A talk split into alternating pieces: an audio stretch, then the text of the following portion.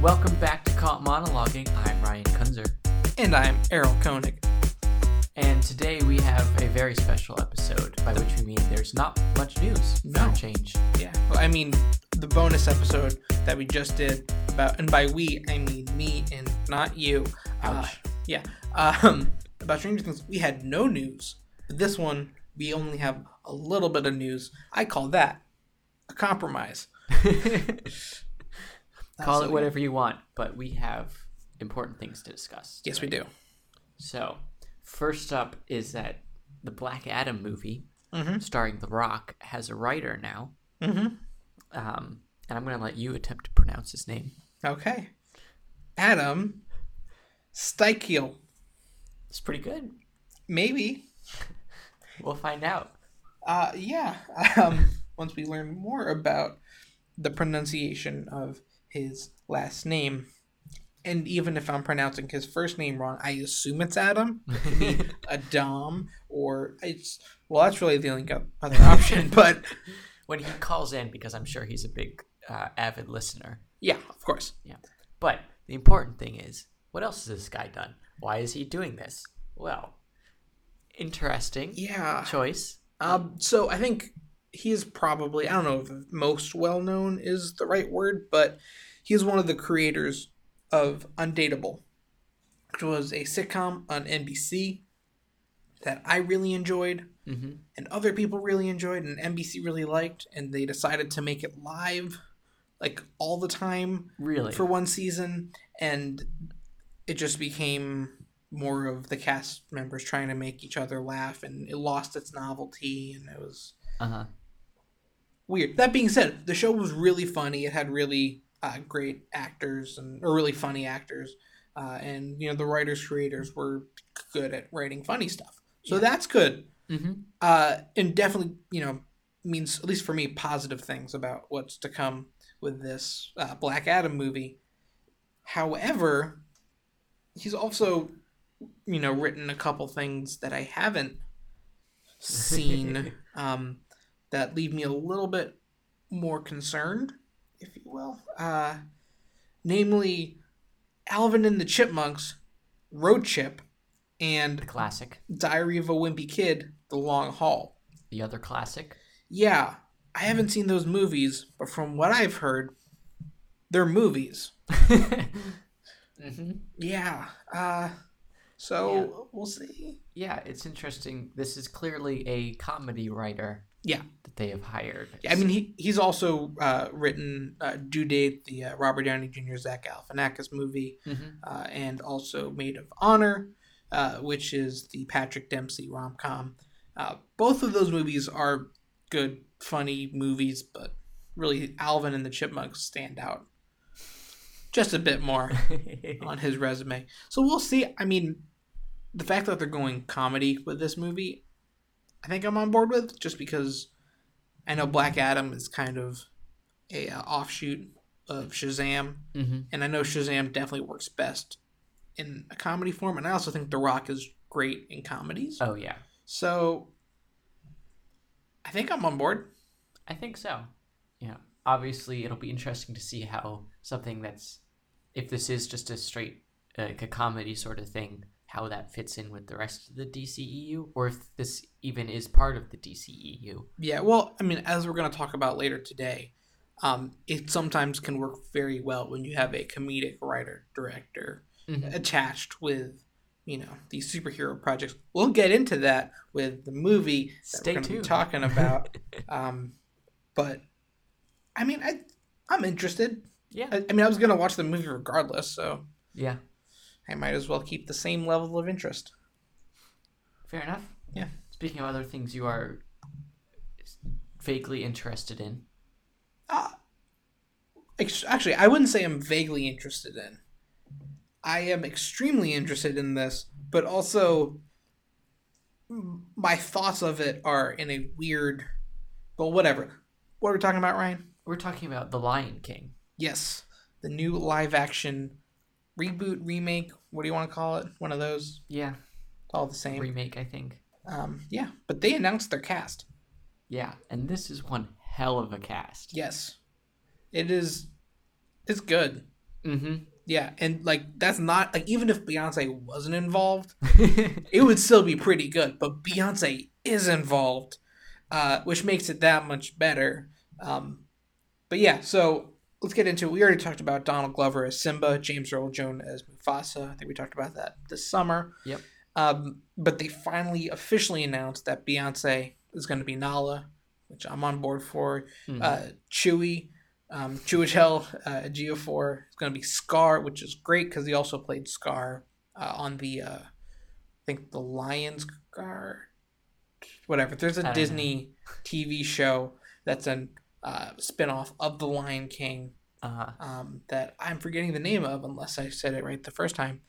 Uh, but he plays Scar in that. mhm. So he already has the chops, and also he's just a great actor. So Yeah. I'm in for that. Uh, Alfre Woodard, uh, which I, I I feel like they said that almost right, but I, I, it sounded wrong coming out of my mouth. But Alfre Woodard, Something like that. Woodard. I feel like I'm saying water, but like with a very Philly accent. Woodard, Alfre Woodard. Your Philly is showing, man. Yeah. Um, Anyway, I she- said that way wrong. she'll be playing uh, Sarabi.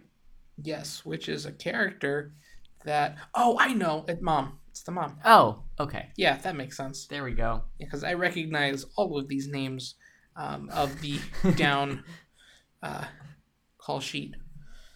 If you all right. Um. So the next up, uh, John Oliver is going to be Zazu, Yeah. which I am all in for. Uh, John Kani is going to be Rafiki. Uh, sure, he's a great actor. hmm Why not? Seth, Uh, Seth Rogen will mhm. be Pumbaa, and Billy Eichner. Billy Eichner. Yep, I can read. Yes. Billy Eichner is going to be Timon. Yeah, and I think that should work. I don't see why it wouldn't. I mean, it's hard to replace. Um, why am I forgetting Nathan Lane? Mhm. It's it's really hard to replace Nathan Lane Yeah. because he you know stole the movie. Uh, hmm I think Billy Eichner will de- he'll be great in the role just because he has a really fun, interesting type of vibe. It'll be a different character. Yeah. But Billy Eichner, you know, will definitely I think do a good job. So long As- as they can sing Hakuna Matata properly, Yeah. we'll be happy. Yeah. I, I I think they have that in the bag. Uh, Mhm. But yeah, uh, keep go- keep going. Um, Eric Andre is Azizi. Florence Kasumba is uh, Shenzi, and Keegan Michael Key is Kamari. I believe those are the three hyenas. Okay. Uh, that makes Yeah. sense. Um, I know Eric Andre and Keegan Michael uh, Keegan Michael Ke- Keegan Michael Key. There there go. we go. Uh, I know both of them from like their comedy and from TV stuff, and I know they're both really funny. I don't know Florence, but you know, I trust him. Yeah. Yeah, Di- Disney knows what they're doing. hmm Um, so yeah, and then they got two kids playing young Simba and young Nala, JD McCrary and uh, Shadi Wright Joseph. Yeah. So that is cool. Um, Ryan, just in general, what are your thoughts of this Lion King movie? I mean, they are certainly pulling out all the stops to make this Mhm. their biggest live action remake yet. Yeah, And I think after, because this is the same creative team as the uh, Jungle Book was. right? correct. Yeah, So I think they, after Jungle Book's success, they want to go all in, and Yeah. it seems like they're doing that. yeah, and I. So my views, as I've kind of hinted at right when we were starting to talk about this, hmm are very conflicted. Yeah. Why? Uh, I am a fan, or Jungle Book is one of my favorite movies of last year, hmm and I think that that is the right way to do a reboot remake. However, Beauty and the Beast Mhm. and the C- Cinderella and all the other Disney reboots have just felt kind of hollow to me. Uh huh. And I think the difference for me is that those movies carry a little bit more weight to everything that's going or to like us as kids when I was younger, especially with a sister, Mm-hmm. you know, I watched Cinderella and Sleeping Beauty and, you know, Beauty and the Beast and all that stuff. Yeah. And it was part of my childhood. I also watched Jungle Book, didn't have the same impact. So when they were able to bring it back Mm-hmm. and make it better, Mm-hmm. I was all in that for Jungle Book. That being said, the Cinderella's Beauty and the Beasts don't feel like it carries the same. Yeah. Now with this Lion King, I understand it has the same team as the Jungle Book, which I love, Mm-hmm. and I'm really excited to see what they do with it. And I, it's they're gonna do a great job. However, the Lion King, the original movie, is a really good movie, and Yeah. I, doesn't feel completely natural to just make another. It, I don't know if sacrilegious is the right word, but because the first movie to so many kids Mm-hmm. and former kids is like almost a perfect, you know, kids movie, Yeah. just remaking it in a very similar way, just with live action animals and stuff, might come across Yeah. as uh, not great. So I'm approaching this with a uh, cautious optimism Mm-hmm. because I think it's going to be really good. Um, I'm just worried that how I'm going to experience it as a viewer is through the lens of, you know, the original Lion King, Yeah. which wasn't the case for Jungle Book, but definitely was the case for Beauty and the Beast and Cinderella. So, Yeah. I think this would be closer to Beauty and the Beast in that it was like, from what I heard, like a almost shot for shot like remake. well, so was. Jungle Book. I mean, I didn't see Jungle Book, but that was not what I heard It was about close. it. Okay. I mean, it the reason why it didn't come across as almost a shot for shot Mm-hmm. remake is because it didn't have the same resonance with you know viewers Yeah. now. You know, Cinderella, Beauty and the Beast. Every girl under the age of eight has watched it at least fifteen times, Fair. and you know if Disney's going to make a reboot, they're going to make it. Jungle Book, however, does not. People don't watch that as much. That's you know, people like it, but people Mhm. it's not loved Yeah. uh, to the same extent. So when they make a shot for shot reboot, uh, which this it, it, wasn't exactly a shot for shot reboot, but Mhm. when they do go about it in a very similar way, Mm-hmm. It is able to distance itself a little bit. So it still feels fresh and new. Yeah. Um, also, with all of the live action animals, uh, that makes it look look a lot different than the live act or than the uh, animated animals versus the live action people. And the animated people are still Yeah. close. I, I don't entirely know how to describe it, but there's a certain something. So I don't know. Um, I don't know. but yeah, we'll see. This whole live action reboot undertaking is Mhm. fascinating to me just on like why Disney decided to do it because like I can understand that they have all these great properties that everyone loves and Yeah. it's a good way to capitalize on that but you know you you're forced with the decision i whether we make something that's just like the original or change it and either way you're going to make people mad and every director's going to want to do it a different way Yeah, well, it's it's tough. mm-hmm. uh, for a couple of reasons. Um, addressing the thing about making it completely new, completely different. Mm-hmm. I mean, have you seen Legend of Tarzan? The No. one movie that came out last year? no Yeah, neither did a lot of people. Uh, there's a reason why. I mean, Disney kind of has you know their formula that works with these reboots. Beauty and the Beast uh, made over a billion dollars worldwide. yeah it made money. And even if it wasn't a perfect movie, and you know, I know I have a bunch of friends who saw it and just did not like it at all. mm-hmm. It at least was a way for them to make a lot of money. And if a director has a vision for how to make a movie that a lot of people will see and enjoy, which was definitely the case. You know, my little sister loved it. Um, Mhm. I know a bunch of other people, you know, saw it and really enjoyed it. Yeah. So, if you can go out and do that, by all means, go out and do it. Mhm. I I believe every movie that can be made should be made. As long it is as long as it's well intentioned Uh huh. um, and the people that are doing it know what they're doing. And Yeah. by that, I don't mean like they have they've made movies before. I mean like for this Lion King, I Mhm. want to know that the creators and the people involved love the crap out of the original Lion King movie, and they Mhm. want to, you know, rather than making a whole new like a different gritty version of it, they want to. Uh, They want to honor. it. in- instead of changing everything, they want to evolve from it. Mhm. You know, take the good things that it had and make it, you know, better. Yeah. I mean, I don't know if it will be better, but, and I don't think it will be better. Yeah. But I think they'll at least with that with that type of intention be able to do it well. Mhm. So we'll see, and you know, I'm excited. Yeah. Um, a little cautious, but still very excited. Yep. All right, so moving on to Marvel, our last bit of chaotic news. Uh, Chaos is a bit of an understatement. Yeah, a lot of stuff is going on with Marvel TV, um, and I don't really know what's going on. Yeah. Um, I don't think Marvel does either.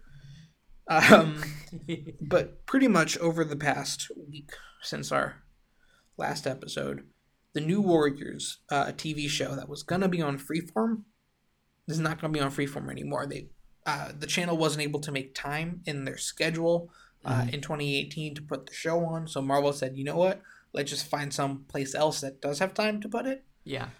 So that changed hands. And then on top of that, more news came out that uh, Marvel TV is now not able to uh, lease their properties to any distributor that isn't at least partially owned by Disney, Mm-hmm. which is pretty big. Yeah. Because that means no more new Netflix shows. Mm-hmm. Um, well, that's pretty much the, the big one.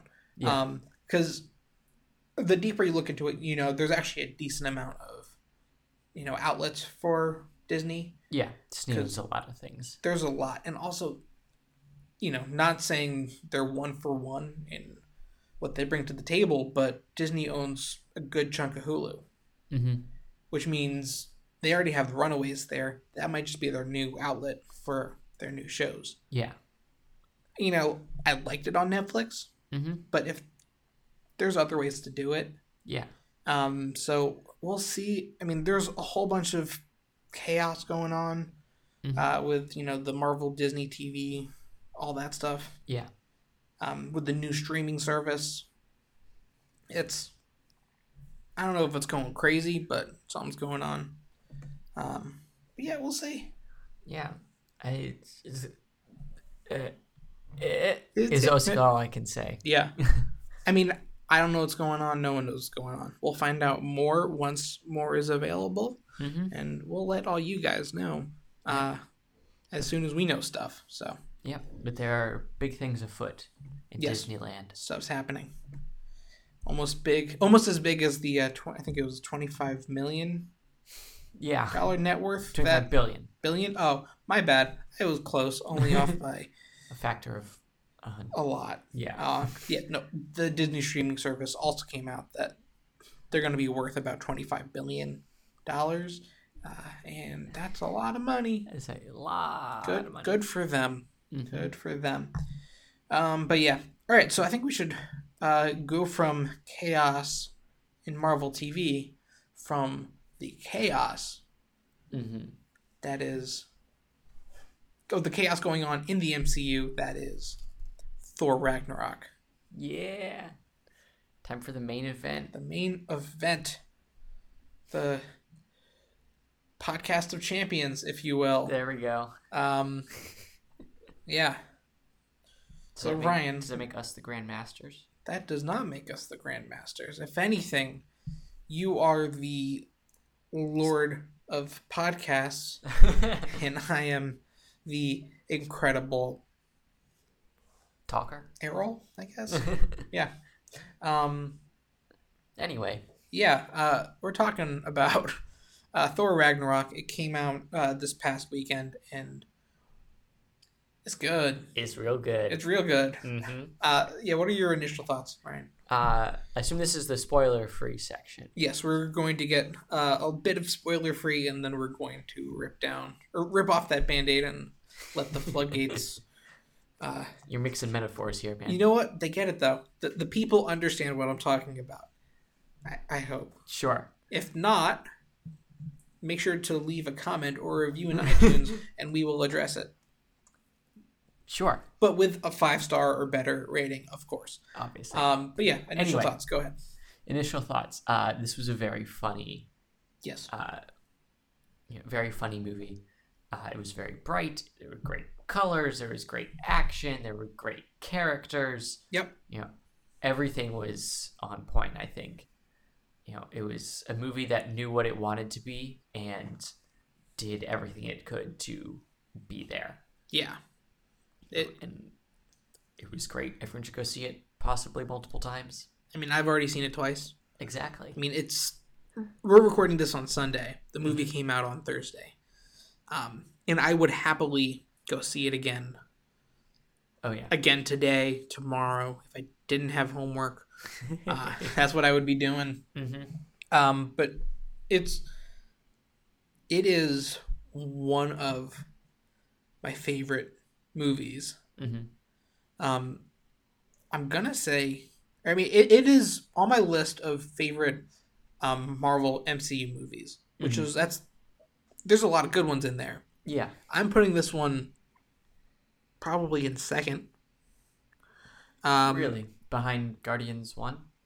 Yeah, Guardians One is you know the first on my list. It's you know one of my top three movies of all time. Mm-hmm.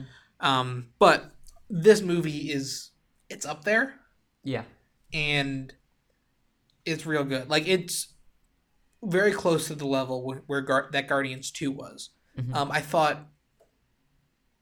Well, I, I don't know if it's might be a thematic spoiler. I'll get into why Yeah. that is um, in the more spoilery section, Mhm. but uh, it's up there. It's a really funny movie. Um, the director uh, Taika Waititi is just he's great. Um, you know, it just he's really funny. He even uh, has I think one of the funniest characters in the movie Yeah. uh, in Korg, um, the giant blue rock creature. Yes. Uh, it just across the board, it's great. I thought Chris Hemsworth, um, this is his best Marvel performance Absolutely. to date. Yeah.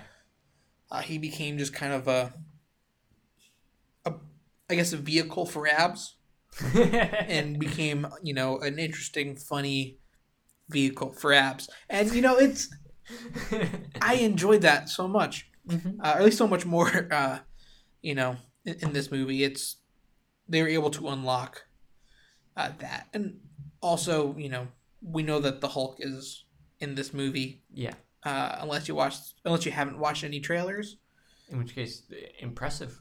yeah, I don't know how you missed that. Uh, but good for you. Um, but yeah, the the Hulk is in it, and he's great. Uh, there's you know, it's a different Hulk Mm-hmm. than that we've gotten one that we've gotten to see before, and I also thought that was done really well. Also, the new characters, you know, hit home runs. Oh yeah. Um, Tessa Thompson as Valkyrie, so good. Mm-hmm. Um, you know, uh, Cate Blanchett as Hela, mm-hmm. awesome. Um, really, just across the board, I think this is one of the. I mean, it's definitely the best Thor movie, um, but also the best acted Thor movie. Oh, yeah. Um, you know, and there's lots of good stuff to be taken from it. So, mm-hmm. If you have not seen it, please go see it. yes. Uh, do we have any other thoughts that we can not spoil? Um. No. I mean, oh, I'll, I'll add this. It also has uh, some of the best action. Some Oh, of the yeah. best fighting scenes. Um, just in all of the mo- in, in, in all of the MCU. Mm-hmm. Uh, there's some really cool stuff in there. Um, but yeah. Yeah. Uh, time is it time to uh, let the floodgates of spoilery go? Yes. Metaphors. um, I think that's how it works. Yeah. Uh, yeah, so if you haven't seen the movie, now is the time to uh, pause this podcast, go watch it, and then immediately come back and listen to our takes about it. Yep. Um, if you're not going to do that, rude. But also make sure to uh, like and subscribe this podcast. Uh, or subscribe to this podcast. Leave a rating. iTunes, Google Play, SoundCloud. etc. etc. You know, like on Facebook. You know the drill. Um, or if you don't, just listen to the end of the podcast. We'll go into a little bit more detail. Um, a little bit more rambling, of course, as usual. Mhm. Um, but yeah, uh, so bye. You, sh- you should leave now. Bye. Let's give him a couple seconds to to leave. Get out of here. Okay, good. All right. It's a good movie. It's a really good movie. Yeah, I mean that's not a spoiler, but you know it's really good. Uh, it is. So, what what are your spoilery thoughts of this movie? um, I guess it was really funny. Um, Mhm. This is still not a spoiler. it's not. It's not. Um, I think it was. It wasn't like my perfect movie, but it was pretty Mhm. close. Yeah, I think you know it was very funny. There was great action, great acting, great directing, great visuals all around. I would say this is in my top. You know, same with you. Probably one of my top three or four well, movies. so uh, the reason why I put it behind Guardians, Mm-hmm. I thought this movie was probably just as fun, just as funny. Mm-hmm. The one thing that this movie didn't have as much of is, you know, the heart, the yeah. the, the gooey center that you know I love from the Guardians, just the family Mhm. stuff that goes on in that. This movie had to some extent, but Some just you know, Yeah. it wasn't as much as Guardians, and it it you know at the end of you know the first Guardians movie, you know when he has a flashback and sees his mom, and it's a little bit cheesy, but also it gets me every time. Yeah. Uh, you know, this Thor movie didn't have that. Mm-hmm. That's not to say it's not an awesome movie. It's just as funny, if not funnier. Um, the action is just as good, uh, Mhm. if not better. It's like they're neck and neck uh, on a lot of things, Yeah. and just that little bit extra heart is why I give Guardians, you know, the edge. Yeah. Um, but this movie is just it's real. It's real good. Mm-hmm. It's real good. Yeah. I know. I think Guardians One is still better. Um, this movie's sense of humor was slightly different from mine.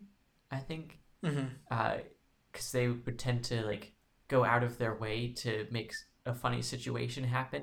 Yeah. Uh, I, I, I think I, I definitely appreciated that a little bit more than you did. mhm. I liked a lot of the stuff, um, or a lot of the you know funny jokes and humor things that were Yeah, I mean, I but- laughed, but inside I'm like, okay, but that wouldn't like actually happen.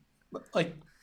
Give me an example of that. Um, like uh, when they're trying to activate the Quinjet, and Mhm. uh, uh, like they're doing the voice activation thing. oh yeah, and Thor couldn't. Thor figure couldn't out- do- yeah, Thor was Point Break, but Banner's thing was Banner, and it welcomes him as the strongest Avenger. To be fair, to be fair, Mhm. he never tried Odinson, which is his last name. He just went Thor, uh, Thor Odinson. Mm-hmm. He went God of Thunder. Uh, he never just went with the last name like Banner did. It's I'm just saying that could have worked. True, but people call Banner Banner, and no one calls Thor Odinson. That's true, but people do call Thor Point Break. Apparently, Apparently, it was a really funny joke. I, I was all on I board mean, for that. I was laughing hard. But yeah. Yeah. I mean, like, and I, I, I see what you mean. Um, and there was definitely points throughout the movie that kind of mm-hmm. felt a little bit like that. Um, you know, like at, at the end when Miek is dead, but then but then not and it's still carrying around. Like, it's it's purely played for the for the joke. I thought it was hilarious, and I am I was all on board for that. You know, Mhm. whole for that whole thing. I can understand why someone else who is going in expecting an action adventure superhero movie, Mhm. uh, some of these jokes might take them out of it a little bit. yeah. I get it, but at the same time, I just, as someone who myself is constantly making jokes, uh, you know, I'm all on board for that. I, I'm a huge fan of Taika Waititi. I, I thought he did a great job directing and acting. I thought his character um, was the funniest character in the Mm-hmm. you know in, in the movie Korg. Just that, I guess, soft spoken New Zealand Yeah. type Giant. character. Yeah. It's just and just the way.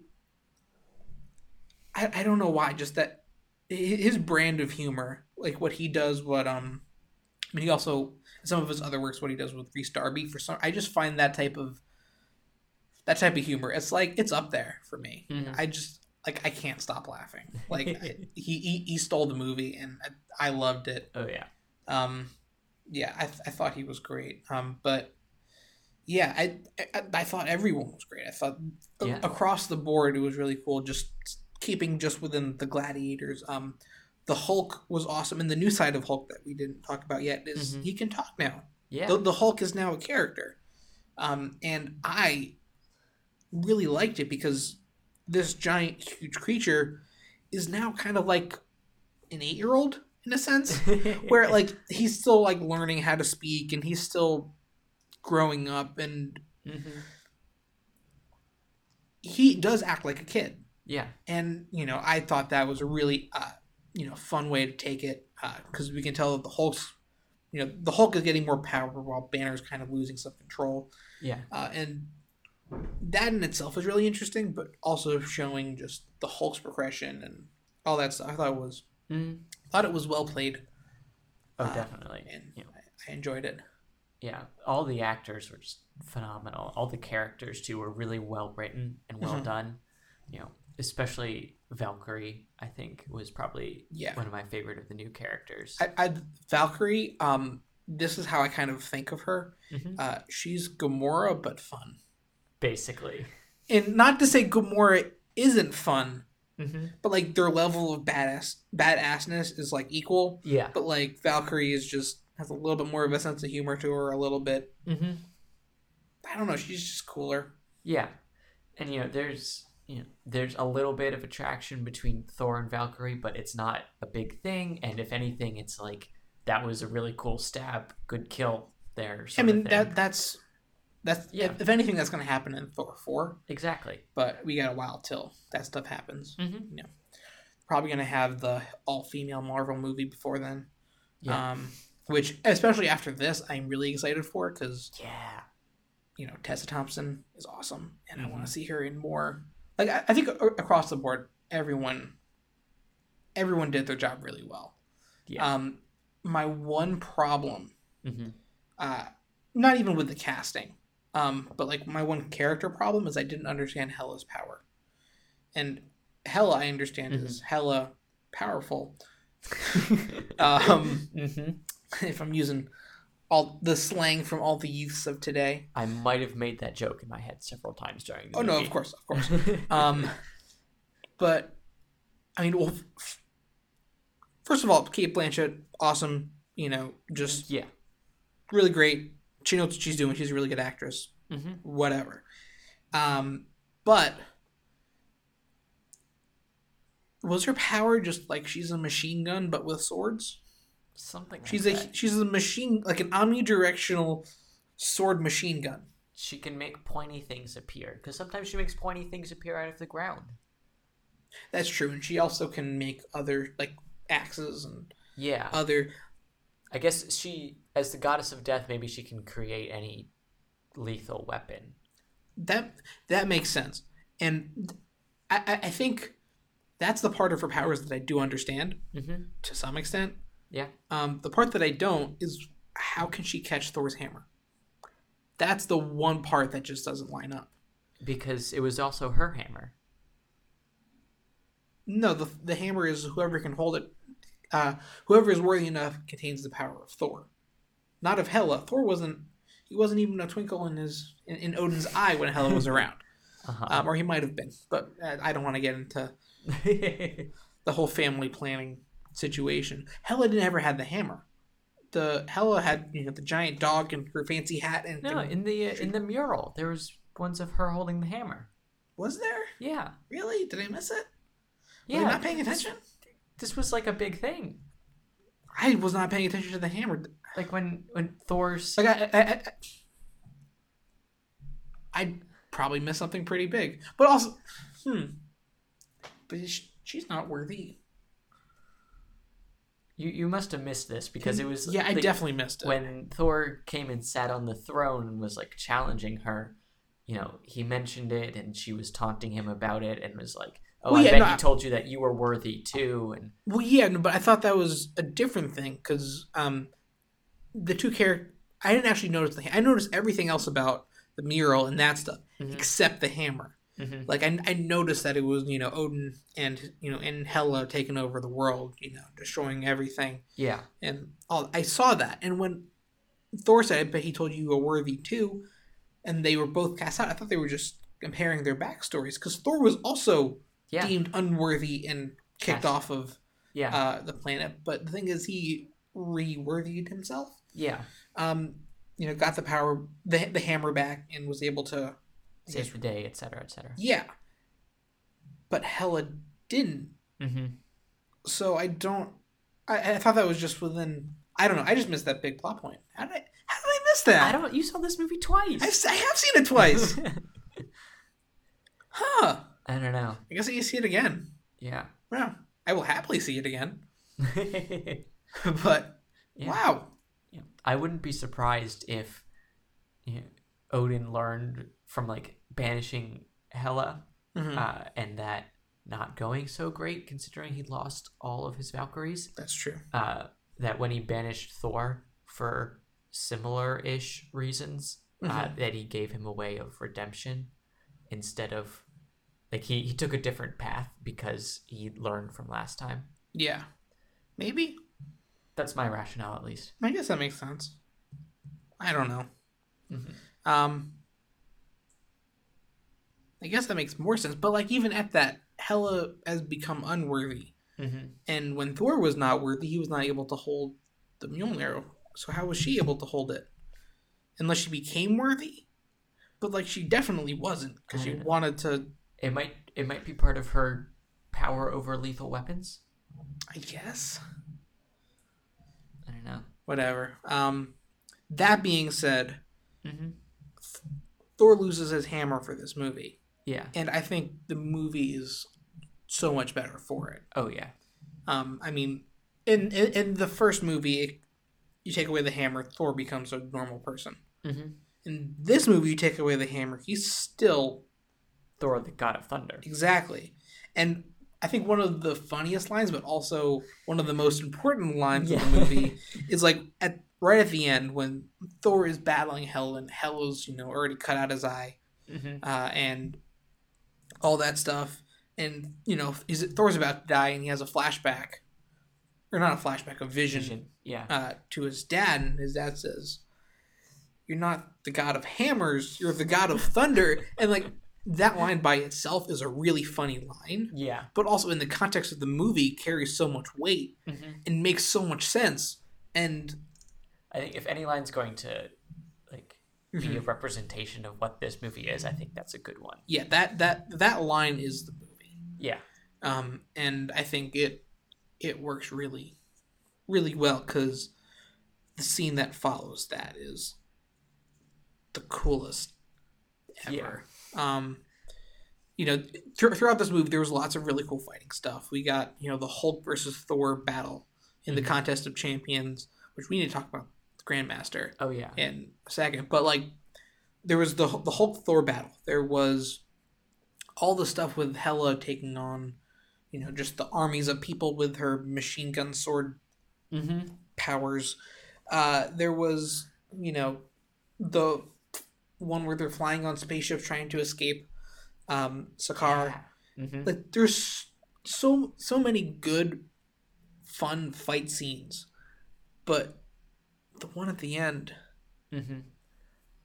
So good. so good. I like this is a true story how I like my body couldn't contain how excited I was after Thor got his I guess extra not extra lightning powers, but like once he realized the full extent of what his powers can do Uh-huh. and like he jumped, you know, back in the fight and the immigrants song started, you know, blaring.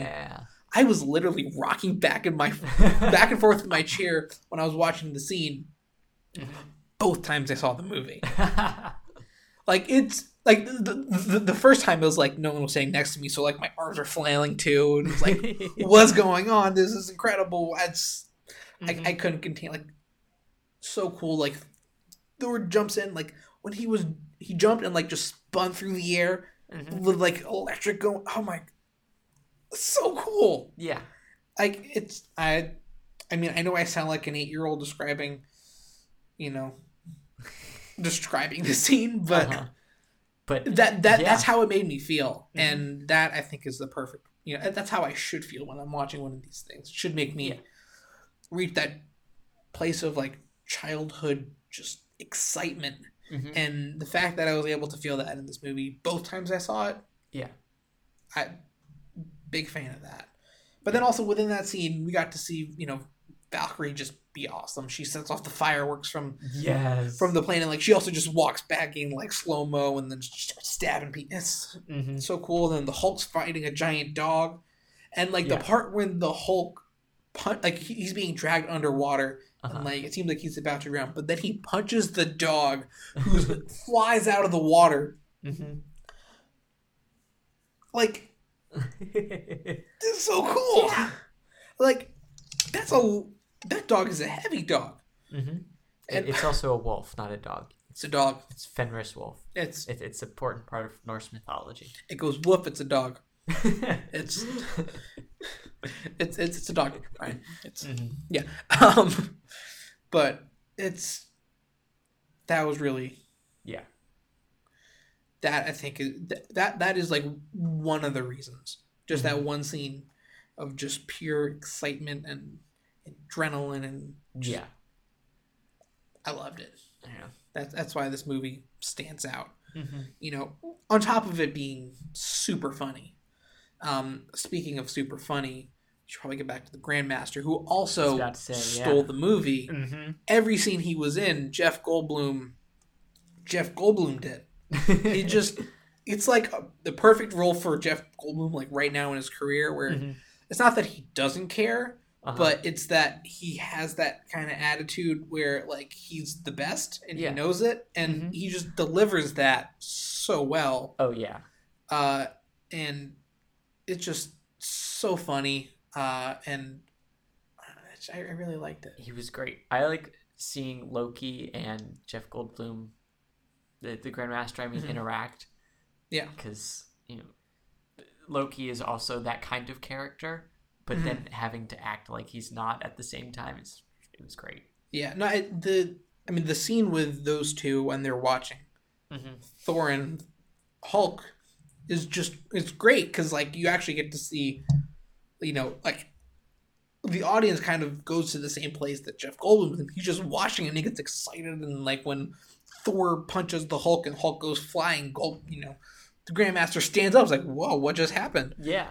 and then you know when uh the hulk starts smashing loki around or not when he starts smashing thor around and loki says now you know how i it's it was great. yeah That was probably one of my favorite moments of the fight. Is when he picked up Thor, like he picked up Loki in the Avengers movie and smashed him on the ground. Uh, yeah, no, it's that that was funny. That was really funny. Loki's whole arc in this movie was really well done. I think. I mean, I, if any, or I'm not disagreeing with you, Mm-hmm. but if anything, I thought it was one of the weaker. Not saying that it wasn't good. It just Mhm. it was one of the more forgettable parts for me. Like Loki was fine. Yeah, I mean, it was forgettable only because the rest of the movie was really Yeah, good. I, and that, that that that's why it's you know Lo- Loki's arc of kicking out Odin Mhm. and pretty much killing him Yeah, or send, sending him to die and uh, pretty much sending Thor and on this journey. Mhm. Like, it, like it, it's good. It's not really there. That I think is where the heart might have been able to come from. hmm But also, I think if they played it up more, it would have taken out some of the other parts. Like I don't, I don't know. yeah, Again, making a movie is really hard, and if you make one as good as this one, I don't think you should mess with it. hmm At least not too much. yeah, Um, so, you know, it, it, it's you know it's a tough balancing act, but it's it's good. yeah. It's it's it's real good, and you know, I did read a couple of things or a couple of reviews and stuff that a lot of other people's biggest complaints is that Loki basically sent, you know, his dad and Thor's dad Mhm. to die, Yeah. and they don't really address it that much Mm-hmm. in the movie. Um, and my rebuttal to that, which they're not wrong, Yeah. but you know, there's been a couple of days, and you know, they do have the one scene where Thor is talking to Loki before you know his fight, Yeah. um, and like Thor is like, you, you can tell he's mad at Mm-hmm. at Loki. He's he's giving him the silent treatment, and they have it in there. Yeah. Could there be more?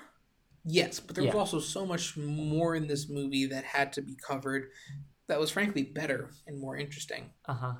Um, you know, so it's Yeah. I was fine with it, you know, but it's, it's good. Mm-hmm.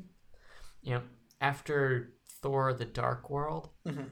I remember thinking that, or I, I was disappointed that they hadn't killed off Loki, because I felt like between it, all his Yeah. roles, like he, like he had done his thing for the Marvel universe, and it was time to move on to a new Thor villain. Uh, Mhm. But after this movie, I'm glad they didn't, because he was good, and they moved on to a new Thor Thor villain. Like- Yeah. Well, um, so my thoughts, at least on the Dark World, Mm-hmm. is occasionally in movies and TV when Uh-huh. there's like one of those twist endings, Mm-hmm. and like my thought process instead of like, oh no, he's not actually dead, Mhm. it was like, oh my god, what's gonna happen next? Yeah. That was one of those moments for me, and instead of feeling like, oh no, they just backtracked on killing this guy, Mhm. uh, they added a new wrinkle to what's to come. yeah. That being said, that put this movie in a kind of tough position Yeah. where they had to deal with it. Like the first act of the movie was kind of all over the place. Yeah. It's like they dealt with Sartar or Sartor or whatever his The fire guy. the big fire guy that eventually killed Asgard. Mhm. Um, he, he fought him, and then he went back and saw Loki, uh, watching a wonderful performance by Matt Damon, um, up as as himself. Um, but like Lo- Loki is playing his dad Odin, and he's watching a play of Matt Damon playing Loki, uh, Luke Hemsworth, Chris's brother, playing Thor, Mhm. and uh, Sam Neill, who is the uh, like the main character, the non Jeff Goldblum main character from Jurassic Park. Uh-huh. Uh, he plays the actor version of Odin, which is funny for a couple of reasons. One, because he worked with Jeff Goldblum on you know on uh, on Jurassic Park, but also because uh, on Taika Waititi's most recent film before this, Mhm. um, Hunt for the Wilderpeople, Uh-huh. he was I guess the main character in that, and just it was a whole scene of fun cameos Yeah. uh, going on. I thought that was, but like again, it went from that to that to Doctor Strange to Oh yeah. I want to touch on that. What what why was Doctor Strange in this movie? no. For, the one mm-hmm. reason is to get them to Odin. Like they had to, they had to get to him somehow quickly. I How mean, do you do that in a way that makes sense for the plot but doesn't take out too much? Well, if you have this magic guy that knows exactly where he is, you might as well I mean they use it. they could have just done that Loki knew where he was. Because Yeah. Loki put him there. Yeah. But I mean, I agree that it was certainly a funny scene, but it didn't it, it definitely didn't, Didn't add, add anything. anything. I agree. Yeah. I agree. It's I mean, the only thing I can think of is they wanted to establish mhm. Doctor Strange as a protector of Earth, or And- show that his powers were separate from the Asgardians' powers, and, and you, like you know you know what it could be? It could be his introduction hmm into uh, Infinity Wars. Because I don't True. think he's met with any of the other Avengers yet. Yeah, He's just kind of off in his own, you know, magical, mystic yeah, world. And now that he's interacted with Thor Mhm. and Loki, they now have a magician to go to, or Yeah. sorcerer supreme to go Mhm. to, uh, to help, you know, fight off this giant alien guy. yeah, So, like, I agree it was kind of useless to the movie, but I don't think it hurt. Mm-hmm. And you know they already had all the Doctor Strange stuff set up, and they were you know Yeah. just piggybacked on that set Mm-hmm. and went ahead with it. I mean, I'm not mad at it. It wasn't the best in the world. I mean, it, it wasn't. It wasn't. It wasn't the most necessary scene in the world, but you know, it happened. Yeah. But yeah, but pretty much all of that goes to say that all happened very quickly in the beginning of the movie before Thor even gets to like a lot of stuff happened to set like as setup Yeah. and it kind of bounced from one thing to another to another and a Mhm. little bit all over the place it was able to do so in a way that it didn't feel all over the place Mhm. at least not very much um, and it was able to you know once we got into like the you know the meat of the movie once we got into hulk and thor Yeah. and valkyrie and all that stuff it it felt normal Mm-hmm.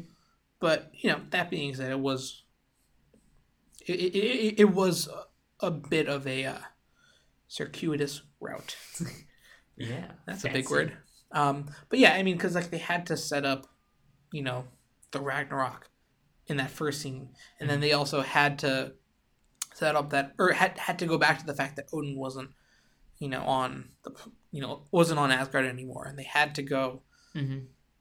And bring Hela back and they had to Yeah. Yeah. You know, because no, I can't do it. I was trying to make a hella Batgirl thing. And it's, it's you know, I didn't want to force it. I, it. It's there's a joke to be had somewhere in there. It's just I will leave that to you. Uh, and leave a review on this podcast uh, and talk about your hella back joke. And you know what? You will read it. Yep. Yeah. Um. Yeah. Uh. Let's see. What else do we want to talk about? uh, we still haven't really talked about the whole Grand Ma- Well, we talked about the Grand Master, but not the rest of the the whole planet Oh that yeah. on. Yeah, because there's there's so much there's so much stuff that goes on in this movie that I know we're going to be bouncing around from Oh, a yeah. billion different things. Um, we're going to be kind of like the like the first third of the movie in that we're just going to jumping from thing to thing to thing to thing to thing. Yeah. But yeah, what do you want to talk about about uh, Sakaar and all that? I mean, I had. I agree. Yeah. I agree. Yes, yeah. The- the- The world of pure imagination, I think, was Oh, yeah. one of my favorite moments of this. yeah. movie. Okay. So when Hulk is about to be introduced to the Grandmaster, he goes on like he's trapped on this chair and he's being taken on like Thor. this- When Thor. Thor is going to be introduced. Yeah, that's what I meant. Yeah. Continue. I'm tired. Um, so with Thor is on a chair. He's being. This is right after he was captured by Valkyrie or by uh, uh, Junk. uh, Whatever. I don't want to. Not even gonna try to remember what her number was yeah. for, but whatever. She was taken by Valkyrie, and or he was taken by Valkyrie, and he's trapped to a chair. Uh huh. and they kind of take him down like this tunnel of stuff Yeah. introducing who the grandmaster is explain pretty much a whole scene all about exposition Yeah. that in a normal movie would be very boring hmm but what they do is they do it in they do it in a way very similar to the tunnel in you know charlie and the chocolate factory Uh huh. with world of Pure imagination. pure imagination going on Mhm. just as as the score of that scene and it's just it's so funny it was amazing. it's so funny uh yeah and then like thor's like freaking out he's screaming he's screaming and then he's just kind of in the middle of the room yep. that's good You know, it's good and it's very apt because this whole the whole planet feels like the Grand Masters Yeah. Willy Wonka chocolate factory, where it's just you know everything revolves around him and the creation of champions. yeah and in i think that scene is also oh, what the scene does that does well is it covers up exposition with like a joke or it does it in a way that doesn't feel like exposition Uh huh. and this movie did that throughout the movie with a whole bunch of different parts i think Yeah. the other moment that uh, really stuck out to me um, especially the second time i saw it when Uh-huh. loki takes valkyrie back to her confrontation with Hela, Yeah. And it's used as like Loki getting at Yeah. you know, like try, like trying to mentally attack Tessa Thompson, but also it's giving her backstory yeah. in a way that didn't necessarily feel that mm-hmm. heavy handed, and I like that. I felt worked well. It, it felt a little bit more. They were able to to deliver this exposition in a way that didn't feel like exposition, and that I mm-hmm. was still interested in. You know, Same thing it. with how they introduced the concept of Ragnarok at the very beginning. Yeah. You know, it's it's very Exac- it's pure exactly. exposition. It's pure exposition, but, But- Thor is just swinging in a circle, and They have to stop every 15 seconds so that he can spin and look back at yeah, the it, Balrog again. and I, I think oh, that's his, is that his name? No, No, that's from that's from Lord of the Rings. yeah, but he's basically a Balrog. No, it's it's Sartor. Sartor. Sartar. Yes, but I can say Balrog, so But that's Balrog. wrong. All right. Um. but yeah, uh, that is. I agree. The movie did that. There's a, a, a- like that's another great example of how the movie covered up exposition. Yeah, Because there's plenty of other movies that just have exposition dumps that Mhm. feel like exposition dumps. Yeah, or you know, uh, uh, title scrolls at the beginning of the movie.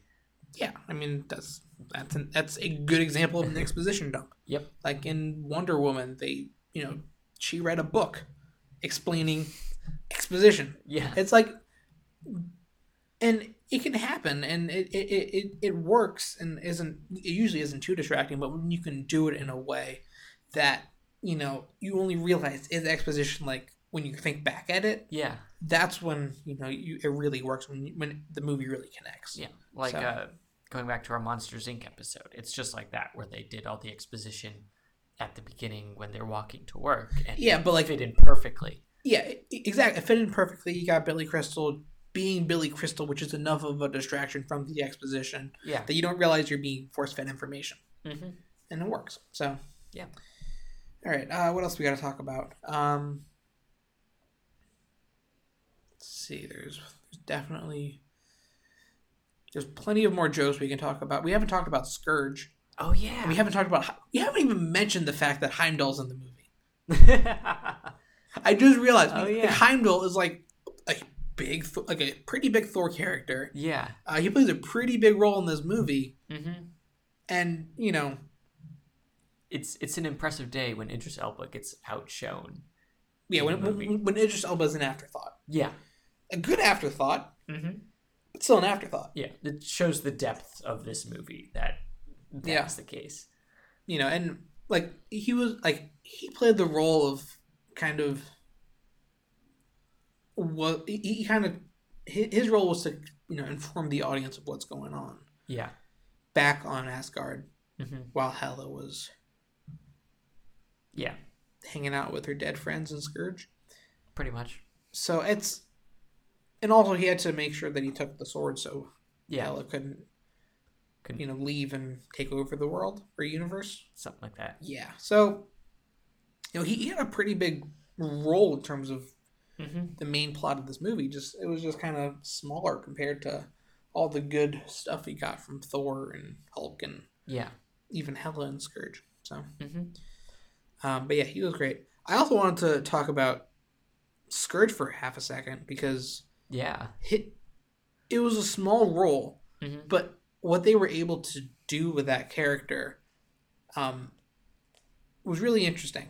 Uh, in that, one, they were able to give him a nice, fully fleshed out arc where he was just an underappreciated Asgardian, where like he fought with Thor, but like no one remembered him. Yeah.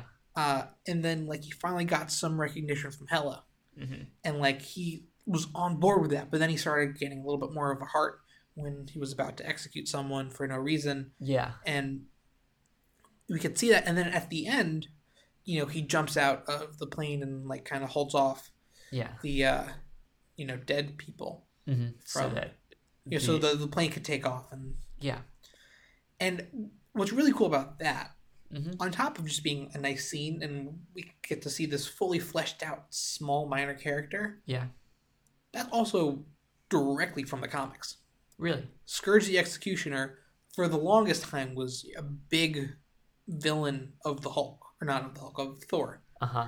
Uh, you know, where he killed a lot of people hmm and he executed people, and because his name is the Executioner. Yeah. Um, and his, I guess, his moment to shine in the comics was when he uh, finally got, he, like he, he finally came around and like held off, frankly, Hela from you know stopping Thor and from saving the world or whatever. I don't I don't remember the exact situation in the comics, Mhm. but it was very similar where he had to fight the army of dead so that Hulk can do what he had to do and people could be safe. Yeah. And it was right out of you know right out of the comics. Only difference is this one uh, had two machine guns, Um, yeah. which were great. Uh, Des and Troy, uh, which Ryan thought was a reference to Greek mythology. Yeah. or- which Turns out. So you said that because Troy was a thing. Yeah. Did you have any connection with Dez or just no, I just assumed it was some character I didn't know, okay? It actually is a football reference, which is uh, why I didn't. which is why it. you didn't get it, which is why no one in the theater was laughing except for me Mhm. because they were referring to Dez Bryant and Troy Aikman, two of the uh, greatest Dallas Cowboy football players of all time, and I really I appreciated the joke, Mhm. but I really appreciated the fact that I was the only one to get the joke. like I started laughing. I mean, the first time when I heard the joke, I laughed. The second time when I heard the joke, I didn't laugh for half a second. uh huh. No one was laughing. That's when I started laughing because I realized I am the only person that understands, like that watches football of this crowd of nerds. Yeah. Um, which I am probably one of those nerds, but like at the same time, I You can be a football nerd and a superhero nerd. Exactly. Exactly. But as the only football nerd in that group of superhero nerds, it was Yeah. fun. Fun to see. Mm-hmm. Um, yeah, yeah. Uh, you know, what else? Oh, uh, now I finally know what the the flash forward from uh, Age of Ultron was. That Thor, Thor went into the lake and saw a vision of Yeah. Heimdall and a group of Asgardians hidden in this, in what turns out to be the uh, the place where they uh, hid from Hela.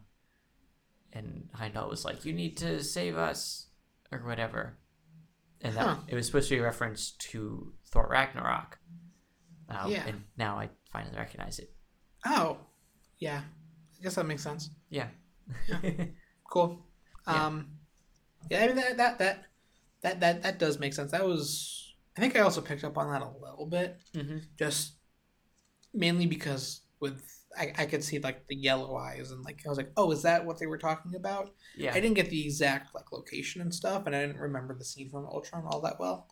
Yeah, I just Um, I just recognized the the setting and that it was Heimdall with a bunch of people. I'm like, oh, I guess that's what it was. Yeah, and also I think that scene was made before they brought in Taika Waititi Yeah, to work on this movie. So I'm sure Kevin Feige already had the master plan. It was like, and then they just didn't have just that one, and they had that one piece of the puzzle. They just needed the, the rest of it. yeah, Um, and you know that one, I guess, vision from Ultron didn't really make sense now, but or yeah. didn't really make sense then. hmm still doesn't fully make sense now, but it kind of fits. yeah. So It at least points towards something that exists now. yeah, So yeah. Um, all right.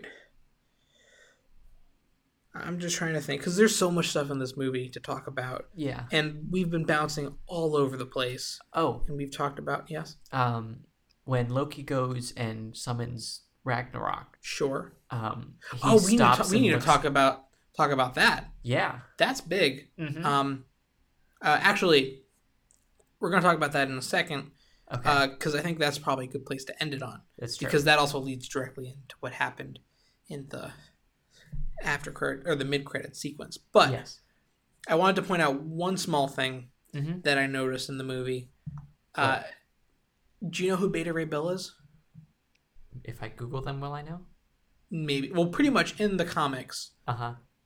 There is a character named Beta Ray Bill, which is pretty much this alien horse person Uh huh. who briefly gets the power of Thor. Oh, I do know this. Yeah. Okay. if you were paying very close attention, Uh huh. in the Grandmaster's tall skyscraper building, Yeah. you definitely saw Hulk's face Yeah. front and center. There were a couple other ones too. There yeah. was five other faces. The one directly to, I guess, looking at it directly to the left of it, Uh huh. that's Beta Ray Bill. And like, I'm sure the other ones probably mean something, but yeah. that was the one I picked. I was like, I know what that is, and I, I appreciate, I appreciated that little Easter egg. Yeah. Um, but in what started out as an Easter egg, uh, Mhm. in the earlier scene when Hela was walking through the vaults, getting to the Eternal Flame to get to the Army of the Dead, yeah. she walks past pa- uh, past a uh, tiny blue box, if you will, Uh huh. uh, that holds a lot of power. Mm-hmm. Yeah, actually, she walks past a couple of different things. Yeah. She walks past uh, a gauntlet that apparently is fake, which is really funny mm-hmm. for two reasons. One, because it's a funny joke, but Yeah. two, because there were lots of stuff going on that, like, how does Odin have a gauntlet, and also Thanos Thanos have one? Yeah. Turns out. It explained all of that in just a throwaway joke, and just the fact that they, it was, Yeah. it was good. It was good. It's real good. Um, so like that happens, but then she walks past the, te- the tesseract, Mm-hmm. and she's like, "Hmm, "This is interesting," but then she keeps going. Yeah. Later in the movie, when Loki goes to take uh, Surtur Sar, Sar, The Balrog. sure, takes his head, puts it in the eternal flame Uh huh. to cause Ragnarok, Mm-hmm. Which I believe is also something that happened in the comics, where Thor has to come to the realization that the Ragnarok is unavoidable, and he has to. So it's a it's a deep issue. Uh huh. Um, definitely more cerebral than other comic issues. I, I think I read it, but honestly, I forget. It was it was too serious for me. Ah. I, I like this version with the jokes better. Um, but yeah, so they put the head in the flame, but Loki walks past the Tesseract, mm-hmm. gets a look in his eye, Mm-hmm. and then we cut to a different thing. We don't know what happened to the Tesseract, Yeah. but we do know that Asgard has been exploded. Mm-hmm. And we do know that Infinity Wars is coming up very soon. Mm-hmm. Did they leave the the uh, Tesseract on Asgard? Did Loki take it with him? Loki's got it in his pocket. That's a big pocket. He's the god of mischief. Well, he probably has big pockets. I'm not doubting you, but like, it's it is a question that's going to be answered Mm-hmm. very soon, and there's a chance it was already kind of answered when on their giant spaceship that they were escaping on, Uh huh. an even bigger spaceship. Yeah. Which we assume is Thanos. We are assuming it's Thanos. We don't know. Mhm. It could be, you know, something different. Yeah. This could be them meeting up with the Guardians. It could be. It could be um something going on with the Nova Corps. Mm-hmm. Um, we don't know. There's lots of different explanations, Yep. uh, and we're not going to find out until this summer. But Yeah. if that is Thanos, that does lead us to believe that the Tesseract is currently on the ship, which also leads us to believe that Thanos Mm-hmm. is about to Come down on him. yes. Yeah. Which also, Uh huh. ooh, we should we should totally do this. Uh huh. We should do a, a uh, Infinity Wars Deadpool. What? What? What? a, now? a, a Deadpool, but for Infinity Wars. So you know in Deadpool Uh huh. they have the thing on the board, or they, they like at the bar they have like a whole board where everyone, Oh. all the regulars' names are there. and It's like who dies first, Yeah. and you put money on who you think is gonna whatever. Mhm. I think we should do that for Infinity Wars I like this. because. I think, I mean, everyone's been talking about Vision being Mm-hmm. the obvious person that's gonna die right now. For me, I kind of hope he doesn't die. Mhm. just because everyone's been talking about it and that'd be way too predictable. Exactly. Um, so if they switch it up, that'd be nice. Mm-hmm. That being said, I think I have a new favorite in the Deadpool. You think it's Loki? I think it's Heimdall. Oh.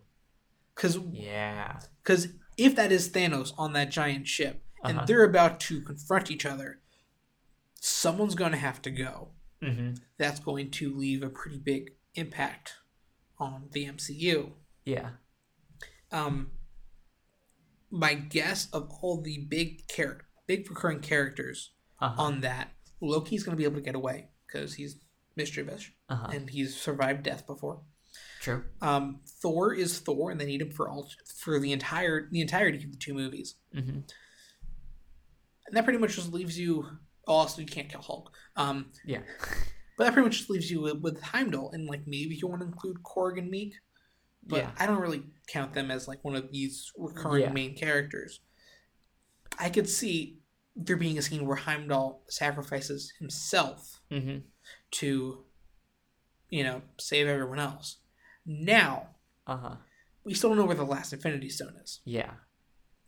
If I sound like a, a crazed uh, person with a whole bunch of conspiracy theories, He is. uh, I am, and uh, this is what, what I spend a lot of my time doing. But Mhm. one of the theories is that Heimdall is the Soul Stone. Ah. uh, because there's the whole thing with like the T H A N O S, with all meaning the tesseract, the the uh, eye, or no, not the eye, the necklace Yeah. for the end. It, there's there's a whole. It's on the internet. You can Google it. You can figure it out. Yeah. But the one that's missing is the H. Uh-huh. People have been saying, "Oh, that's definitely Heimdall." I kind of didn't want it to be Heimdall because that would be too predictable. Uh-huh. But if it is, that would make sense that he would. That's why Thanos would be targeting the ship. Yeah. Because there's a chance they left the Tesseract back there, and Heimdall's what Thanos is after. Maybe they have the Tesseract, Thanos just doesn't know about it, Uh-huh. and they get to Heimdall. It's.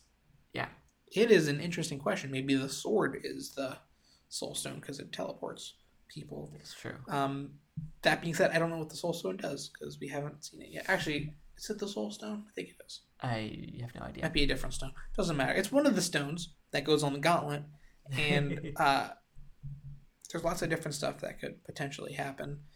And yeah, I'm excited. mm-hmm. We'll see. Yeah. I think people were kind of expecting the last Infinity Stone to show up in this movie, and Some some people were. I I assume not. Yeah. Because I I felt like that would be at the beginning of Infinity Wars. That's that's how we're going to be introduced to Thanos. He's going to get the last stone. mm-hmm. That's the beginning of the movie. Either that, or they're saving that for I guess the end of the first one. Yeah. It's it's somewhere in the first. I think that would, that was going to be a big plot point in the first Infinity War movie. Mm-hmm. So yeah, but it's still out there. it is still We'll out there. out. We will find out very soon, and we will keep you informed right here on this podcast. Mm-hmm. for all the stuff going on in the MCU. Uh, as we find out more, next up, Black Panther. Um, I assume there's probably not going to be the Infinity Stone in that movie, but Probably not. that being said, I'm really excited. I have avoided those trailers as much as humanly possible, Mm-hmm. but from the sound of it, because there's only so much I could do when sitting in the front row. I was covering my ears, but I could still hear the score and the soundtrack. And for Black Panther, it sounds like it's going to be good. It looks real good too. Uh, so I'm excited for that. It's coming up in February. Lots of good stuff coming up, and we will keep you informed on Caught Monologuing, this very podcast where you should listen to us mm-hmm. uh, on iTunes, Google Play, and SoundCloud. Like our Facebook page. Facebook follow page. us on Twitter. That too. Um, leave a review, five stars or better. Uh, and again, we will read it out on this podcast. Yep. And by we, I mean probably me. Um, you, we will read whatever you have to say uh, to all of all of our listeners, and yeah, do that. Uh, it, it'll it'll be cool. Um, make sure to uh, check that out. Also, again, um, shout out to my other podcasts, uh, On Set with Errol Koenig and Popcorn Confessionals. We just had our second episode of that uh, with the Lizzie McGuire movie, um, a, a classic, Mm-hmm. classic uh, movie, uh, classic Hilary Duff, really. This is Um, true. Yeah, but uh, and you can do all the same stuff that you do into this podcast with those. Um, but yeah, like, subscribe, rate, review, tell your friends, tell your grandma, tell your Hi, Grandma. grandma's friends. Um, do all that stuff. But yeah, thanks for listening. Yep. Bye. Bye.